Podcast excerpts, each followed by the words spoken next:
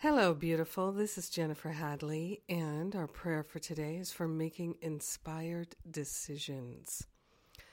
So we take a breath of love and gratitude, hand on our heart, and we open ourselves to that inspired decision for love.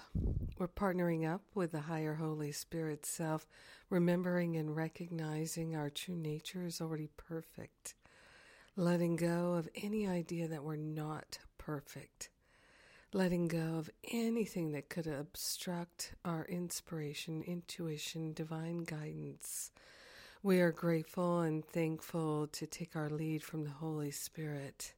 We are grateful and thankful to be led and guided by the Spirit.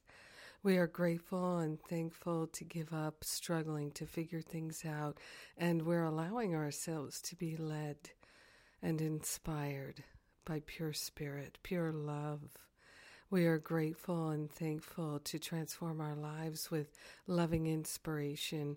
We are grateful and thankful to develop trust and faith, to follow the guidance, the wisdom, the inspiration.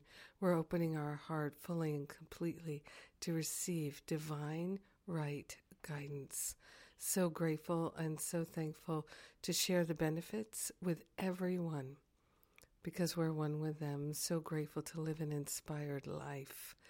In gratitude, we allow our healing to be. We let it be. And so it is. Amen. Amen. Amen. Amen.